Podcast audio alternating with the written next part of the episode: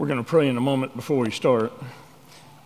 But before we do, I would ask that you would open your Bibles to Hebrews chapter 1. If you don't have a Bible with you, there's a Bible in the back of a chair in front of you that you should be able to reach. And you can find this passage on page 580.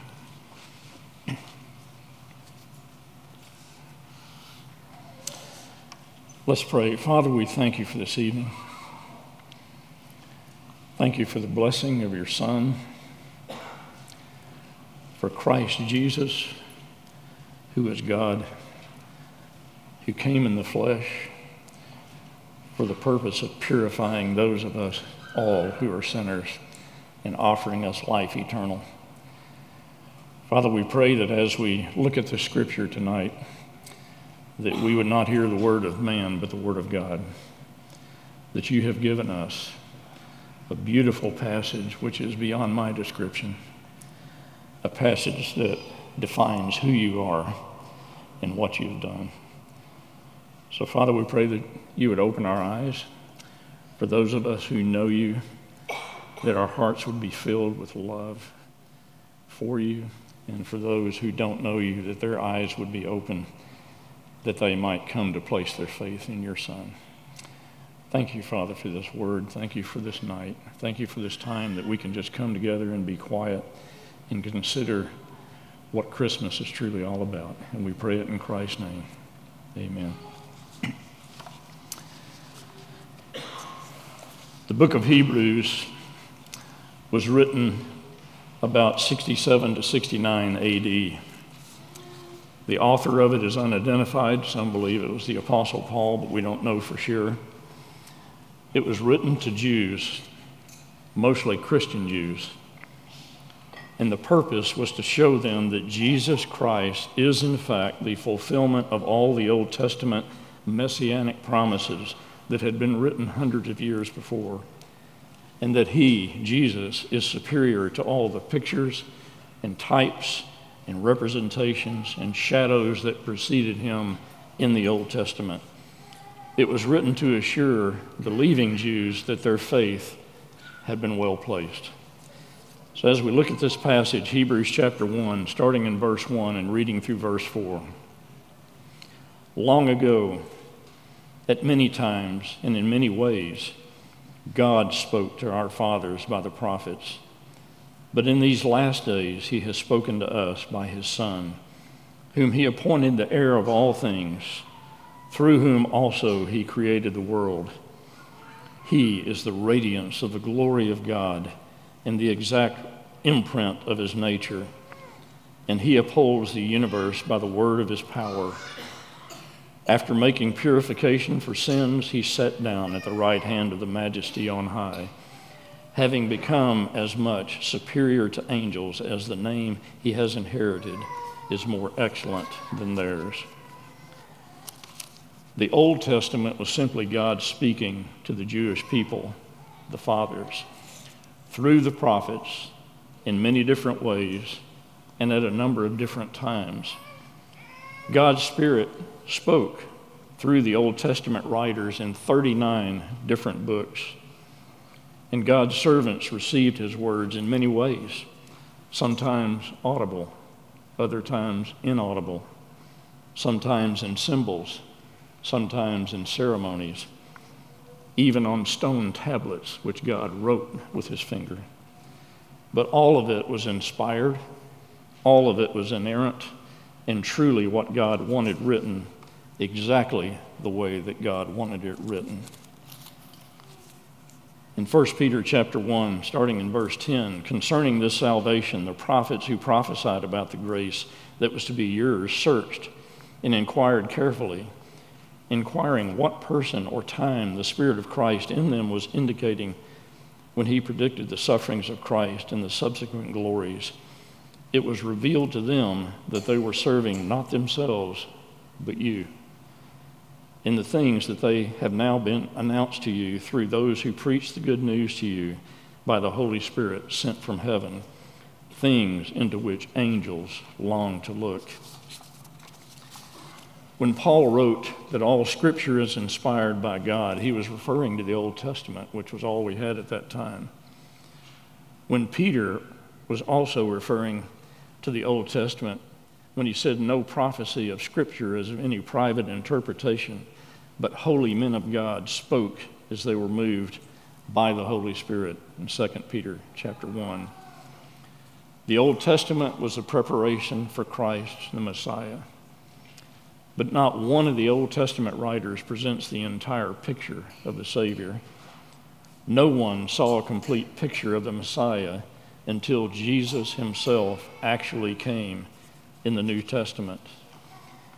I think we need to be careful at Christmas that we don't just sentimentalize the story of Christmas, that it's just a baby in a manger, and be touched by the carols that we sing and the traditions that we have, but realize who it is who came in a manger, who it is we worship. When Jesus came, God presented the entire picture. Colossians 2:9 says, "For in him, Christ, dwells all the fullness of the Godhead bodily in a man." In Christ, we see everything that we need to know about God. He was superior to all the previous revelation of the Old Testament.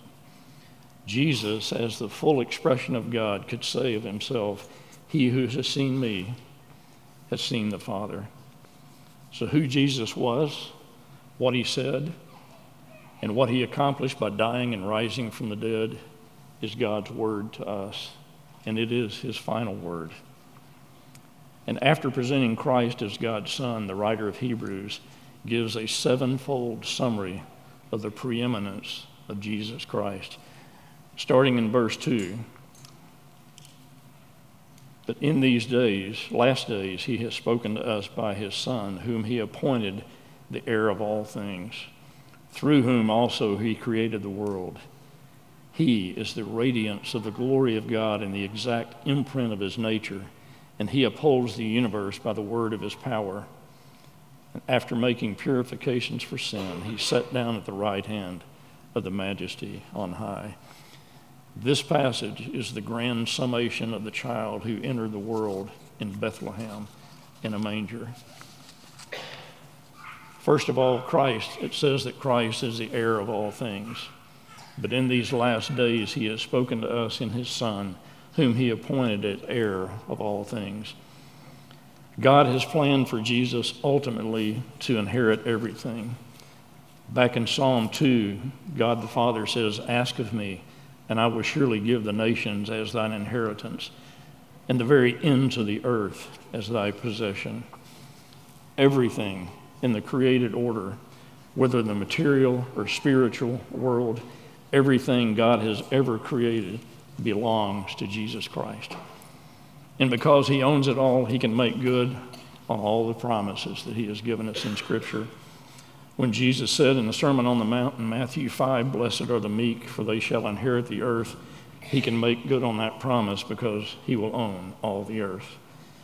When he promises us in Romans chapter 8, "Nothing in all creation shall be able to separate us from the love of God in Christ Jesus our Lord," he can make good on that promise because he will own and control all of creation.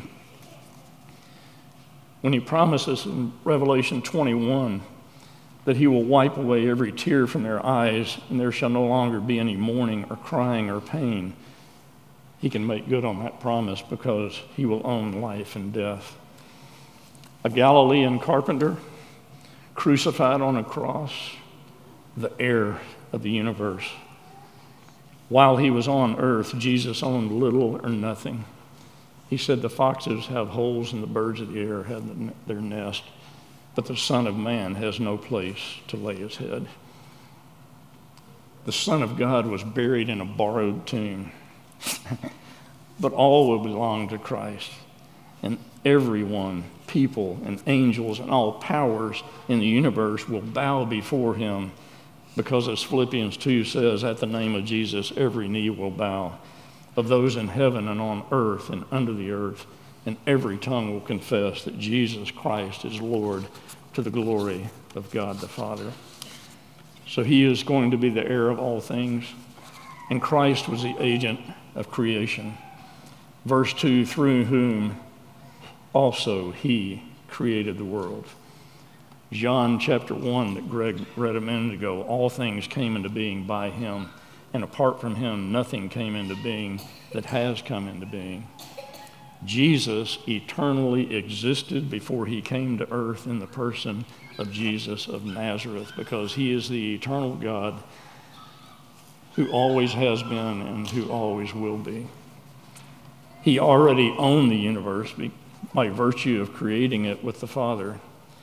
Colossians 1, for by him all things were created, both in the heavens and on earth, visible and invisible, whether thrones or dominions or rulers or authorities, all things have been created through him and for him.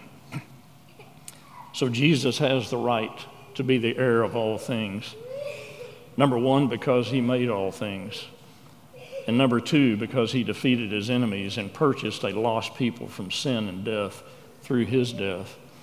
He died and rose again to redeem for himself a people and destroy sin and death and Satan. So Jesus can and will make good on his word because he is God. He is creator. He is the triumphant heir over all evil and misery. Ask yourself this question: have you so meditated on his word that it has become so much a part of you that it shapes your very being and gives you life and guidance? Number three, Christ is the radiance of God's glory. Who is Christ? Who died for sins, who rose from the dead, who upholds the universe by the word of his power, who sits at the right hand of God. Colossians 1 speaks of Christ and says, he is the image of the invisible God. It's like rays of light flowing from the sun so that we see the bright ball in the sky. Jesus is the radiance of the glory of God, that we might see the image of God. The radiance being co-eternal with the glory, with the Lord himself. So Christ is co-eternal with the Father and of the same substance and the same essence as the Father. Number four, Christ is the very essence of the Father. He was begotten, not made. Verse 3 says the exact imprint of his nature. Christ has all the attributes that are indispensable to who and what God is. He is immutable, unchangeable. Christ is omniscient, just as the Father is omniscient. He is omnipotent, just as the Father is. And he is omnipresent, everywhere at all times. So when we talk about the baby in the manger, we're talking about none other than God himself. Fifthly, Christ has ultimate authority. Verse 3 says that he upholds the universe by the word of his power. Jesus spoke the universe into existence and made it out of nothing. If that doesn't blow your mind, I don't know what will. He simply spoke the universe, galaxies and galaxies and light years away. And what we see and what we feel and what we touch, Jesus spoke it into existence. But this verse 3 says he not only created it, but he upholds the universe by the word of his power. Jesus upholds and sustains all that he has created, keeping the universe in perfect order according to the myriad of natural laws that he himself devised. He has the ability to control every element and orchestrate the movements of every molecule and atom and subatomic particle. If the size of the Earth's orbit around the sun increased or decreased even the slightest amount, we would soon fatally freeze or fatally burn. If the Earth's angle of tilt altered slightly, the seasons would be disrupted and threaten to end life on this planet as we know it. If the moon's orbit around the earth diminished even the slightest, the ocean tides would greatly increase and cause unimaginable havoc. And if our atmosphere were to thin just a little bit, many of the thousands of meteors that now enter it and harmlessly incinerate would crash to the earth's surface with potentially catastrophic results. But Jesus Christ prevents such disasters by perfectly maintaining the universe's intricate balance. The most distant objects, light years away, are not beyond his control. The most delicate and microscopic processes do not escape his attention. Jesus Christ is the preeminent power and authority who nevertheless came to earth in human form, assuming the role of a suffering servant, obedient to his Father on our behalf. Incredible truth. Number 6, Christ removes our sins. Verse 3, after making purification for sins, he sat down at the right hand of the Majesty on high. That was what you and I needed most. And only the Lord Jesus Christ could meet that need. And he said of himself, I am the way, the truth, and the life. No man cometh unto the Father except through me. And in 1 Timothy chapter 2, verses 5 and 6, for there is one God, and there is one mediator between God and men, the man Christ Jesus, who gave himself as a ransom for all, which is the testimony given at the proper time. God provided a once-for-all sacrifice in Jesus Christ. Later in the book of Hebrews, chapter 9, verse 28 says, so Christ was offered once to bear the sins of the many.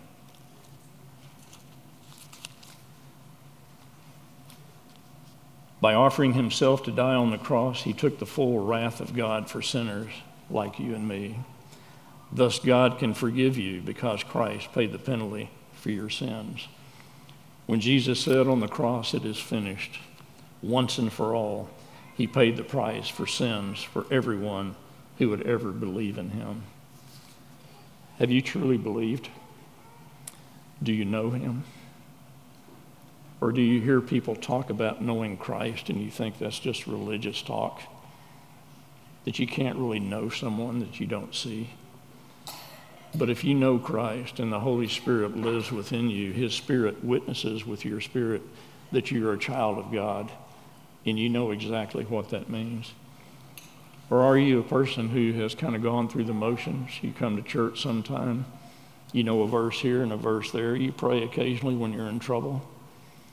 You try to be a good person, live a good life, and you think God will accept me because compared to this guy, I think I'm doing okay. That's not the basis on which we are saved. We are all hopelessly lost unless we put our faith in Jesus Christ. So have you put your faith and trust in him for what he accomplished on your behalf on the cross that you can never accomplish for yourself? Embrace this biblical truth. It is written to make you strong and unshakable against the temptation to doubt that your sins can be forgiven.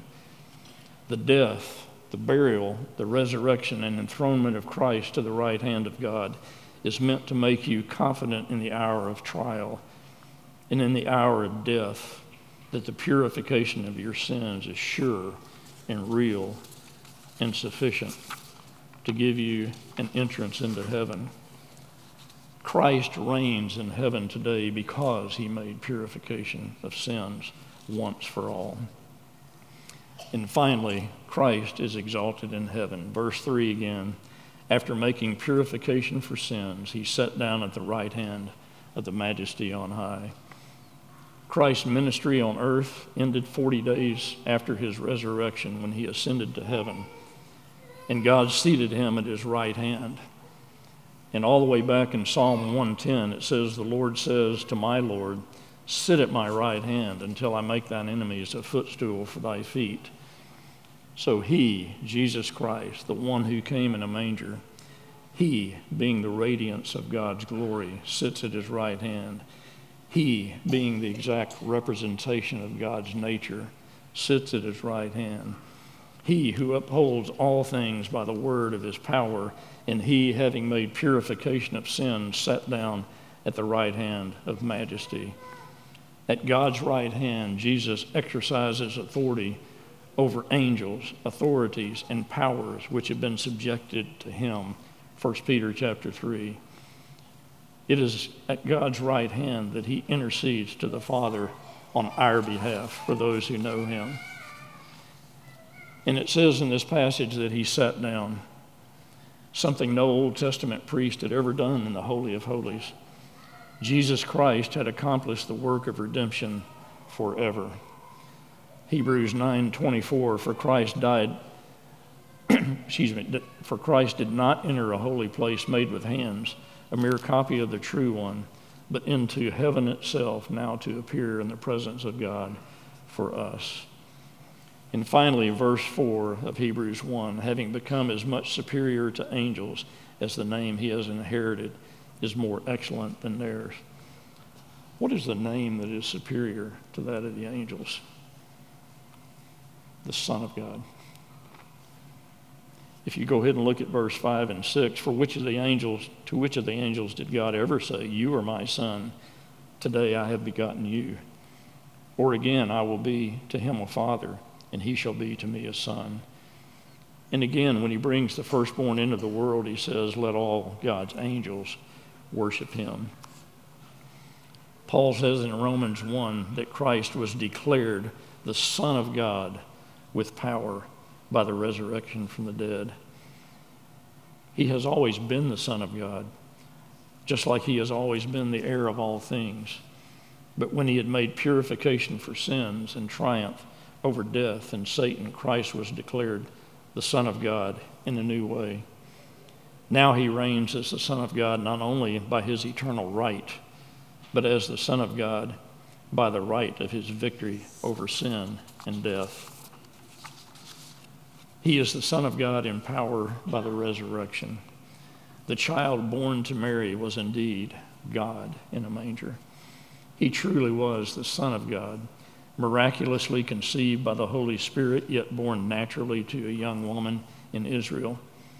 And without doubt, he was the Lord and Savior who lived a perfect life and died as a perfect sacrifice so that all who believe in him might have eternal life.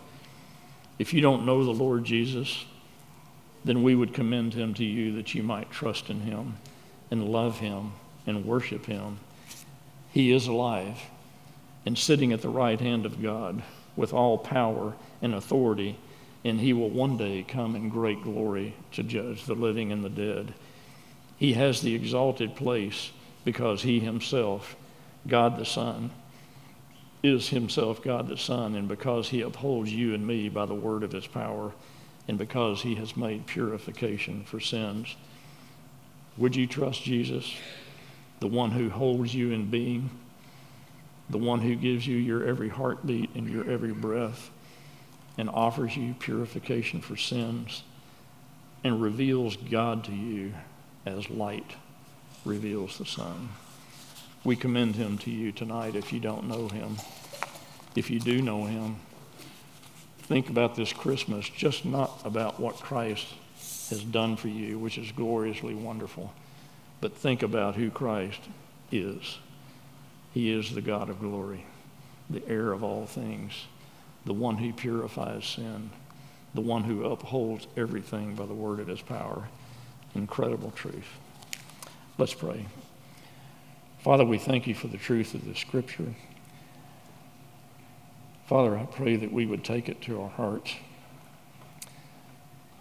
that we will see that you have spoken to us a final time in the Lord Jesus Christ, the one whom you have appointed heir of all things and through whom you created the world, the one who's the radiance of the glory of God and the exact imprint of his nature, and the fact that he upholds the universe by the word of his power. Father, we pray that we would know what it means to be purified for our sins and to be made perfect in your eyes, not because of us, but because of Christ. And Father, we put our faith in Jesus, who is now at your right hand, who ever intercedes on our behalf. Thank you, Father, for your grace, for your love. We pray that it would be more real this year to us than it has ever been before. And we pray it in Christ's name. Amen.